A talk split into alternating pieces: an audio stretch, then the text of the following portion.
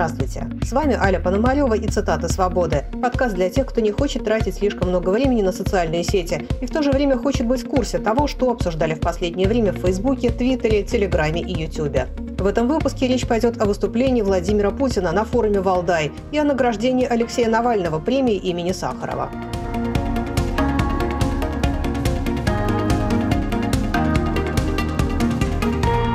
21 октября Владимир Путин принял участие в заседании Валдайского клуба в Сочи. Его выступление продлилось больше трех часов. Начал президент ни много ни мало с критики современной цивилизации и раскритиковал в том числе капитализм как таковой. Все говорят о том, что существующая модель капитализма, а это сегодня основа общественного устройства в подавляющем большинстве стран, исчерпала себя. В ее рамках нет больше выхода из клубка все более запутанных противоречий. Эти слова стали одним из самых обсуждаемых тезисов путинской речи. Аббас Галямов. Вообще сверхзадача публичной активности Путина – это показать, что в других странах все еще хуже, чем в России. Ну и найти виновных, конечно. В этот раз ими объявлены капитализм и прогрессивизм. И ничего, что они друг другу противостоят. Оба виноваты. Михаил Виноградов. Теперь на ток-шоу все будут говорить. Движение России в сторону капитализма было ошибочным и даже преступным. Феодализм куда больше отвечал национальным ценностям и целям. Майкл Наки. Не знаю, чего там по капитализму, но президентство Путина себя точно исчерпало. Некоторые комментаторы критики капитализма обрадовались. Давно пора отобрать у олигархов богатство и разделить их между россиянами, считает руководитель фракции «Справедливая Россия» Сергей Миронов. Путин. Существующая модель капитализма себя исчерпала. Говорю об этом уже давно. Дикий капитализм породил чудовищное неравенство. Между бедными и богатыми пропасть, и уже даже не одна. Только социализм и только справедливое распределение богатств изменит это. Но не стоит думать, что президент при этом разделяет левые ценности. Большая часть его речи была посвящена как раз критике современного толкования левых идей. Многим бросилось в глаза, например, своеобразное представление Путина о феминизме и его целях в совершенную фантасмагорию превратилась в ряде западных стран дискуссия о правах мужчин и женщин. Смотрите, дойдете там до того, как большевики предлагали не только кур обовществлять, но и женщин обовществлять. Еще один шаг, и вы там будете. По мнению Путина, западная цивилизация принесла в жертву прогрессу привычное понимание таких базовых вещей, как мама, папа, семья или даже различие полов. Михаил Красулин. На форуме Валдай Путин снова обличает Запад в бездуховности. Хрущев размахивал кулаком, а этому впору размахивать шваброй, обмотанной красной изолентой.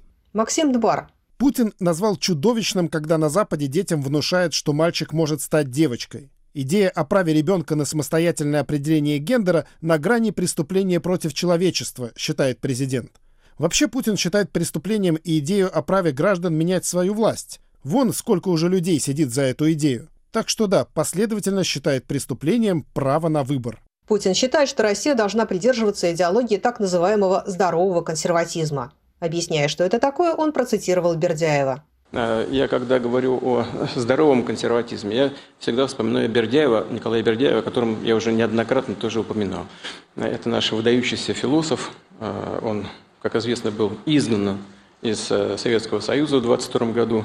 Человек всем своим существом устремленный в будущее, вот он тоже был сторонником консерватизма. При этом он говорил, и вот это очень хорошее, может быть, я не воспроизведу точно эту цитату, но тем не менее, консерватизм – это не то, что мешает идти вверх и вперед, а то, что мешает идти назад и вниз, к хаосу. Смысл этого высказывания, видимо, в том, что лучше вообще не двигаться с места, комментирует Борис Кагарлицкий. Смысл выступления Владимира Путина, разразившегося очередной программной речью на Валдайском форуме, состоит в том же, в чем и смысл всех его предыдущих речей и действий. Как бы ни развивались события в мире, какие бы новые проблемы ни возникали, главное в России ничего не менять. В этом суть идеологии здорового консерватизма, продвигаемой тяжело больными людьми. Речь, конечно, не о болезни Путина, о которой мы пока не знаем ничего конкретного. Тяжело больно все российское общество, а главным носителем инфекции, смертельным вирусом, разрушающим нашу экономику, является отечественная элита. Александр Невзоров в передаче «Наповал» на своем YouTube-канале критикует Владимира Путина за пристрастие к философии Николая Бердяева и Ивана Ильина. Сама речь, конечно, производит кошмарное впечатление. С любым оптимизмом по поводу судьбы страны следует навсегда попрощаться. Надеяться абсолютно не на что. Но обнажились и экзотические механизмы путинских представлений о реальности. Они так же страшны, как и сама речь. В десятый раз уже Путин, как заклинание, повторяет фамилии Бердяева и Ильина, что свидетельствует о том, что он все-таки находится под непобедимым влиянием этого провинциального метафизического бреда. Кто это такие, Бердяев и Ильин? Строго говоря, по мировому ранжиру это абсолютно малоизвестные третьи разрядные мракобесы, философы и иммигранты начала XX века. Их учение – это такая, ну, альтернативная таблица умножения, где дважды два – 45. Оба супчика, что Ильин, что Бердяев, это глубоко невежественные и откровенно бахвалящиеся этим люди. Отношение к естественным наукам, прогрессу испуганно злобное. И если вот очень кратко, вот основные тезисы их философии Бердяева и Ильина. Я цитирую. Грандиозное предприятие новейшей истории надо ликвидировать. Оно не удалось, новейшая история. Капитализм сам себя изжил. Наш идеал – новое средневековье. Фашизм есть новейшая форма демократии. Всякая революция, разумеется, отвратительна. Любые намеки на нее следует сразу же выжигать. Наука – это, конечно, гадость, но иногда полезная, так как может служить военной мощи России. С доминированием Запада пора кончать. Вот их основные идеи. Без особого труда можно разглядеть, как они материализовались сегодня в нашей реальности. Так что ничего хорошего ждать не стоит. Критика капитализма из путинских уст заставила насторожиться политолога Татьяну Становую. Все-таки слова Путина про капитализм – это что-то новое, совсем новое. Существующая модель капитализма себя исчерпала. Это же он про западный капитализм, а не про наш государственный. И получается, что про частный бизнес. Это не звучит как докуча к либерализму, это звучит гораздо радикальнее, чем привычная уже антизападная риторика. Такое выступление против западного капитализма явно заставляет напрячься российский частный бизнес, особенно учитывая, что Путин изначально считал, что наши олигархи получили собственность несправедливо справедливо, но дальше хуже. Он особенно и не скрывал, что считает частный капитал зацикленным на прибыли в ущерб стране, то есть по природе своей непатриотичным и антигосударственным. Путин перестает стесняться своих самых махровых взглядов, время от времени его передергивает в силу ряда обстоятельств, и он кардинально может пересмотреть подход и допустить то, что когда-то казалось невозможным. Вот за этой позицией про капитализм нужно очень внимательно следить, и пусть вот Песков тоже разъяснит, а то звучит предстоящим раскулачиванием раскулачиванием. Ничего хорошего не ждет и главный редактор «Эхо Москвы» Алексей Венедиктов. Мне все-таки кажется, что политика, провозглашенная президентом Путиным, не умеренный консерватизм, а неумеренный консерватизм. Говоря о консерватизме, президент подразумевает репрессии. Такое мнение высказывает на своем YouTube-канале журналист Майкл Наки. Владимир Путин меняет идеологию России теперь. Если раньше это была критика либерализма, но при этом Путин а, продолжал говорить, что демократия это важно и все остальное, то теперь у нас умеренный консерватизм. Это значит, что ликуют те люди в окружении Путина, которые выступают за традиционализм некий и все остальное. И надо понимать, что вот эти слова консерватизм, традиционализм, у них есть настоящее значение, но для людей во власти это все какие-то маркеры. То есть консерватизм в их представлении это давить всех несогласных, уничтожать свободу слова, слова, значит, уничтожать выборы. Да? Поэтому вот этот умеренный консерватизм, это достаточно будет жесткая история, и переход в официальной риторике вот к слову консерватизм, который часто произносится вот в этих самых кругах силовых, да, а, это на самом деле такое объявление, что да, мы действительно заканчиваем играть вот в некую просвещенность, э, в либерализм и во все вещи, присущие либерализму, да, то есть э, свободу слова, свободу совести, свободу выбора, достойную жизнь и все остальное. И теперь переходим в какой-то другой стан. Другое дело, что объяснить, что такое умеренный консерватизм, Владимир Путин не смог. Отвечая на вопрос ведущего, Путин охарактеризовал консерватизм так. Консерватизм – это то, что мешает движению вниз и в бок хотел сказать нет, вниз и назад. Вот. Это все, что мог сказать Путин. Если бы я так готовился к экзаменам в институте по политическим терминам, то, наверное, меня бы выгнали. Впрочем, Путин в институты, по крайней мере, где учат вообще, что что значит, не ходил, а поэтому какой с него спрос. Прокремлевские блогеры, между тем, превозносят Путина как блестящего философа и идеолога нового мира. Сергей Марков. Речь Путина на Валдае показала, что Путин – это современный философ на троне. Но у него нет достойных ему собеседников. Он говорит как будто в пустоту. Большая часть тех, кто называет себя российской либеральной интеллигенцией, оказались просто не способны оценить идеи, высказанные Путиным. Речь Путина и его ремарки полны идей о современном обществе и развитии человечества. Это речь философа на троне, а именно о философе на троне веками мечтали интеллектуалы всех стран. Платон еще мечтал об этом. И вот он есть философ на троне, и это президент нашей России. А наши интеллектуалы совершенно не способны это оценить. И им все не так и даже не возражают Путину по существу, а стебутся и троллят. То есть показывают свою неспособность быть интеллектуалами-то. Позорище, а не российская либеральная интеллигенция. Подумайте, ведь Путин самый образованный лидер России на сто лет. Он намного образованнее и Ельцина, и Брежнева, и Хрущева, и Сталина. Только Ленин может сравняться с Путиным по уровню образования. И Путин один из самых образованных мировых лидеров сегодня. Больше всего комментаторов поразил фрагмент выступления, в котором Владимир Путин утверждает, что иностранцы ездят в Россию прививаться спутником. Приезжают граждане европейских стран, делают здесь у нас прививку спутником, э, там справку покупают, что они привиты Pfizer. Серьезно. Это причем врачи говорят из европейских стран. Вот. Но считают, что все-таки спутник более надежный и более безопасный. Многие комментаторы считают, что президент тут то ли говорит заведомую неправду, то ли пребывает в плену опасных иллюзий. Антон Орех. Президент ведет себя как бот. Это же типичная методичка ботов, которые прибегают в комменты и рассказывают, как какие-то их знакомые из Канады, очень часто почему-то Канада, едут сюда лечить вот просто все подряд. Рак, сердце, зубы, задницу у нас же и дешевле, и намного лучше. Андрей Мальгин, вот говорят, Путин все время врет, он патологически врун, но дело обстоит, скорее всего, еще хуже. Он сам верит в то, что несет, то есть ядерная бомба, миллионы силовиков, новичок и прочие средства убийства. Все это в руках человека, живущего в реальном мире фантазий. Ужас. Эта версия намного страшнее, отмечает на своем YouTube-канале блогер Иван Яковина он живет в какой-то параллельной реальности, или, может быть, даже уже перпендикулярной нашей реальности.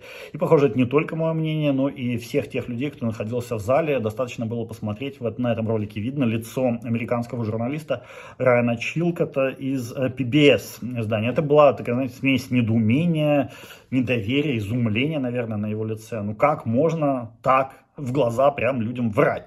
Тут, конечно, возникает вопрос. Путин пытается нас всех настолько топорно бануть, он всех нас считает абсолютными дебилами, или же он действительно верит в то, что он говорит. Честно сказать, я даже не знаю, какой вариант хуже, потому что вот то, что он так нагло врет, прям в глаза людям, которые сидит, сидят перед ним, или то, что он не врет и действительно верит в то, что он говорит. Потому что если второй вариант, да, если вариант 2, то он, конечно, получается, находится в полном каком-то неадеквате и, вероятно, может представлять опасность даже для своего ближайшего уже окружения. Надеюсь, э, люди, окружающие его, это понимают и готовы принять какие-то меры в этой связи. В том, что президент вполне мог говорить правду, уверен блогер с Кипра Андрей Шипилов. Погодите ржать. Великий вождь просто так ничего не брякает. Просто вспомните, что под словом «европейцы» следует понимать не только, собственно, европейцев, но и многочисленных совков из волн колбасной иммиграции, осевших в Европе, которые доверяют всему советскому и не доверяют ничему буржуйскому. У нас на Кипре таких почти 10% населения. Так вот, они с самого начала эпидемии заваливали российское консульство вопросами, где на Кипре можно сделать прививку спутником, потому что никаких других они делать не будут, не доверяют заграничным. А раз есть спрос, должно появиться предложение. Среди кипрских врачей тоже есть бывшие наши люди. Ну, вы поняли. Сейчас на Кипре открыты уголовные дела, в ходе которых всплывают пикантные такие детальки – Суть дела. Желающий привиться спутником киприот России по знакомству получал конспиративный адресок, где ему делали нелегально ввезенный на Кипр спутник и давали справку, что вкололи Pfizer или AstraZeneca. Справка была настоящей. А вот был ли настоящим тот спутник, это пока неизвестно. Хотя, по моим сведениям, таки был. Тут мимо сорока пролетала и случайно так проболталась, что именно эта история и легла в основу заявления Путина. После выступления Владимир Путин, отвечая на вопрос главного редактора «Новой газеты» Дмитрия Муратова, все же поздравил того с получением Нобелевской премии мира. Вопрос Муратова касался статуса иностранного агента, который в России присваивают без суда. И ответ Владимира Путина прозвучал не слишком утешительно. Вы сказали о том, что это э, не через суд решается, а в Штатах тоже не через суд. Там его Минюст вызывают, ну, спросите Раша Today, что они там творят. Знаете, как жестко? Да там до уголовной ответственности. У нас такого нет. И дело не в позиции, того или иного общественного деятеля, либо той или иной общественной организации, либо средства массовой информации. Дело не в их позиции. Этот закон не запрещает иметь свое собственное мнение по какому-то либо вопросу. Этот закон связан с получением финансовой поддержки из-за рубежа в ходе внутриполитической деятельности. Вот о чем речь. Но и даже он, этот закон, не запрещает дальше проводить эту политическую деятельность. Просто эти деньги, которые получаются из-за кордона, из-за бугра, должны быть окрашены. И э, российское общество должно знать, что да, человек вот такую-то позицию формулирует, так-то он относится к внутриполитическим процессам, так еще каким еще. Но он получает деньги из-за границы. Это право российского общества. По сути, у нас вот к этому все и сводится. Там ограничений никаких нет. В прокремлевских каналах восторгаются тем, что российским журналистам еще позволено задавать подобные вопросы. Телеграм-канал «Русский Сыч». Дмитрий Муратов на заседании Валдайского клуба докладывает Владимиру Путину о распределении Нобелевской премии и раскладывает по косточкам закон об иноагентах. А потом все равно скажут, что в России нет демократии. Дмитрий Колезев, главный редактор издания «Репаблик», которое было признано иноагентом за неделю до того, отмечает, что президент явно не в курсе всех проблем, с которыми сталкиваются носители этого статуса. Но на самом деле у нас в законе тоже есть уголовная ответственность. После двух нарушений законодательства о СМИ и на агентах, например, если забыли маркировку или допустили ошибки в отчете, может последовать возбуждение уголовного дела. Так что да, у нас пока за нарушение закона о СМИ и на агентах никого не посадили, но в законодательстве для этого все готово. Все это происходило в четверг, а по пятницам в России уже традиционно объявляют новых иноагентов, отмечает Кира Ярмыш. Путин заявил, что массовой записи в иноагенты в России нет, и опасность этого сильно преувеличена. Завтра как раз пятница. Посмотрим. Но эта пятница впервые за долгое время обошлась без пополнения списка. И многие считают, что именно беседа Путина с новым Нобелевским лауреатом заставила Минюст слегка притормозить.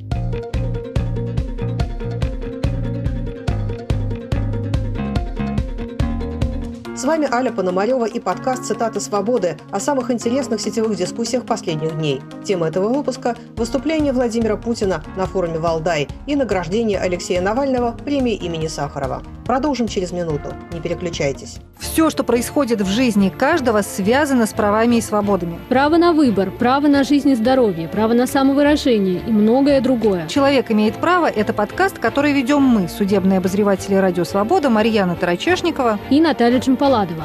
Вместе мы выясняем, как устроен окружающий нас мир прав и обязанностей. Почему он устроен именно так и что делать, чтобы отстоять свои права. Присоединяйтесь к нам каждый вторник. Слушайте нас в привычном агрегаторе подкастов.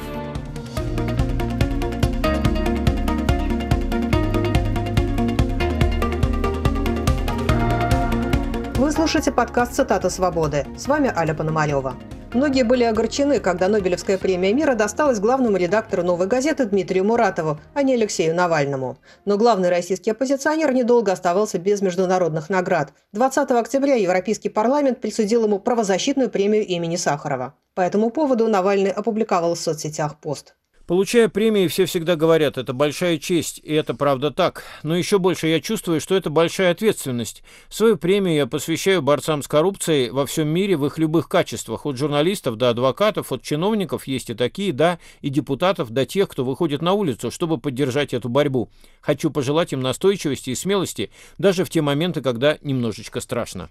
Соратники оппозиционера Мария Певчих и Иван Жданов на канале «Навальный Live» в Ютьюбе отметили, что вручение премии – это в том числе и недвусмысленное послание российским властям.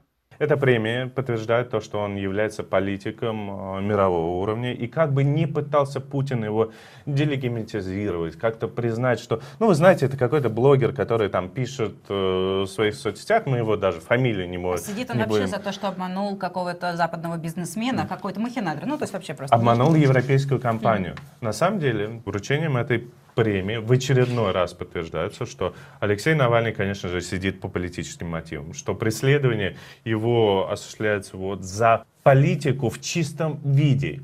Многие этот сигнал приветствуют. Алексей Ворсин. Навальный получил премию имени Сахарова от депутатов Европарламента. Это круто. Значит, больше мирового внимания к нашей диктатуре и политзаключенным. Михаил Ходорковский. Правозащитная премия Алексею Навальному не только символ поддержки политзаключенного, но и очередная демонстрация понимания, что путинская Россия за 20 лет его правления откатилась назад на 40, только еще с более крутым разделением на богатых и бедных. Кремль предпочел сделать вид, что так ничего и не понял. Комментируя это событие, Дмитрий Песков по-прежнему избегал называть Алексея Навального по имени. Мы считаем, что, конечно, подобными решениями Европарламент, наверное, девальвирует значение этих слов. Мы уважаем этот орган, безусловно, но никто нас не может заставить проявлять уважение к подобным решениям. Мы считаем, что подобное решение принимают те люди, которые, скажем так, конкретно вот в этом эпизоде и конкретно в истории с этим фигурантом, а точнее осужденным, отбывающим наказание, просто не располагают достоверной информацией. Оппозиционные комментаторы уверены, что Европарламент в этом смысле достаточно проинформирован. Олег Пшеничный. Европарламент понимает что-то, что в России доступно даже не всем демократам. Олег Степанов. Премия Сахарова – это институализация позиции европейских стран о том, что Навальный – важнейший политик мирового уровня, а не тот, кем пытается представить его Путин, посадив в тюрьму. И это обращение к Путину от Евросоюза. Ты незаконно посадил лидера оппозиции, а не кого-то другого. Депутат Европарламента Андрей Скубелюс в интервью «Эху Москвы» пояснил, какими критериями руководствовался этот орган в присуждении премии. То, что делает э, Алексей Навальный, каким страданиям он подвергнулся стороны Кремля, это как раз то, о чем говорится в статуте премии Сахарова. В статуте премии Сахарова говорится очень четко, что она эта премия дается тем, которые посвящают свою жизнь борьбе за демократию и за права человека. Так что Алексей Навальный, конечно, это пример посвящения своей жизни, рискуя своей жизнью. И поэтому для меня то, что ему присуждена эта премия, это, это кажется абсолютно справедливо и важно для будущего не только самого Алексея Навального, но и всей России. Большинство либерально мыслящих блогеров с этой оценкой согласны. Константин Эгерт. Сердечно поздравляю Алексея Навального с премией Сахарова. Это признание того, что добиваться для России свободно избираемого, сменяемого и ответственного перед гражданами правительства и есть самое, что ни на есть борьба за одно из самых важных прав человека. Леонид Гозман. Нет сегодня в России человека, который был бы достоин этой премии больше, чем он. Я благодарен Европарламенту за четкую и важную для всех нас позицию. Европа за ту Россию, которая стремится к свободе, а не за тех в России, кто свободу уничтожает. Я поздравляю всех нас. Европа признает, что хотя героическая борьба за свободу ведется в разных странах, самое важное происходит все-таки у нас. Но есть и те, кому награждение Алексея Навального не показалось справедливым. В их числе, например, украинский блогер Аркадий Бабченко. В 2013-м Ксения Ларина писала «Придется голосовать за Навального, зажав нос». Это дословная цитата, я ее помню до сих пор, потому что с Ксенией мы много говорили о расизме и нацизме Навального, о его призывах депортировать таджиков и строить инфильтрационные лагеря, о русских маршах, о вождизме, об игре на низменных качествах человека. Прошло 8 лет. Теперь Навальный красуется на аватарке Ксении, а фашист – я. Председатель московского отделения партии «Яблоко» Сергей Иваненко, как выяснилось, даже пытался помешать присуждению премии Навальному. Ради этого он написал письмо в Европарламент. Подробности излагает в телеграме журналист «Эхо Москвы» в Петербурге Арсений Веснин. Письмо зампреда «Яблоко» Сергея Иваненко в Европарламент с просьбой не вручать премию имени Сахарова Навальному действительно существует. Оно у меня есть, и Иваненко мне подтвердил его подлинность. Речь в этой бумаге идет о том, что Навальный, по мнению Иваненко, не придерживается четкой позиции относительно необходимости вернуть Крым Украине, а также о том, что он участвовал в дебатах со Стрелковым Гиркиным. Мы надеемся, что депутаты Европарламента внимательно изучат эти и другие факты и поймут, что такие факты несовместимы с именем Андрея Сахарова, заканчивает свое письмо Иваненко. Тему национализма Навального с удовольствием раскручивают и прокремлевские блогеры. В связи с этим они как один встали грудью на защиту светлого имени Андрея Сахарова. Телеграм-канал «Кремлевская прачка». Условиями получения премии обозначены усилия по защите прав меньшинств, прав человека и его основных свобод, а также уважение норм международного права, развитие демократии отстаивание верховенства закона. В отношении Навального все это выглядит особо иронично, а логично, поскольку он в разное время успел отметиться и как националист, выступающий против меньшинств, и как противник инакомыслия, отвергающий любую точку зрения, идущую вразрез с озвученной им самим. Если считать, что премия Сахарова присуждается не за заслуги в перечисленных областях, а главным образом за противостояние всяческим диктатурам, в этом смысле Алексей Навальный получил ее вполне заслуженно, говорит на канале Ибрагим Рабах Леонид Радзиховский. Навальному дали естественно, не премия имени Сахарова, а премия имени антипутина. Ну, как и всем, значит, в России дают. Навальный эту премию, несомненно, заслужил. Название премии я просто не считаю неудачное. А премию он, несомненно, заслужил, потому что эту премию дают, вот как ваш приятель генсек НАТО сказал, что мы существуем для борьбы с призраком Советского Союза. Так и, значит, э, премия Сахарова существует э, для борьбы с призраками советско-российской угрозы. В основном. Ну, там и другие получали, конечно, но в основном вот эта цель. В этом смысле Навальный абсолютно адекватно премию получил. Морально он ее тем более заслужил, потому что далеко не все лауреаты премии Сахарова получают ее в тюрьме. Поэтому Навального можно поздравить и действительно заслуженной наградой в двух смыслах. Ну и все-таки действительно, ну было бы совсем уж странно, что он бы ничего не получил. Поможет ли ему хоть в какой-то степени эта премия? Ну, разумеется, нет. Как она может ему помочь?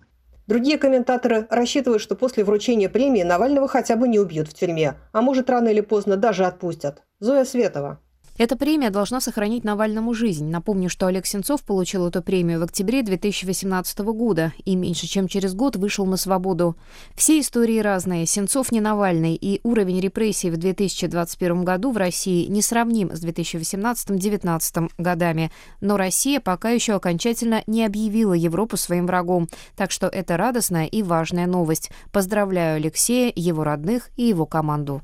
Надо сказать, что за два дня до присуждения премии Дмитрий Песков в интервью французскому телеканалу тоже выражал надежду, что Алексей Навальный не умрет в колонии. «Слава богу, что он жив», – сказал тогда Песков. Хочется надеяться, что российские власти сделают все возможное, чтобы в этом смысле ничего не изменилось.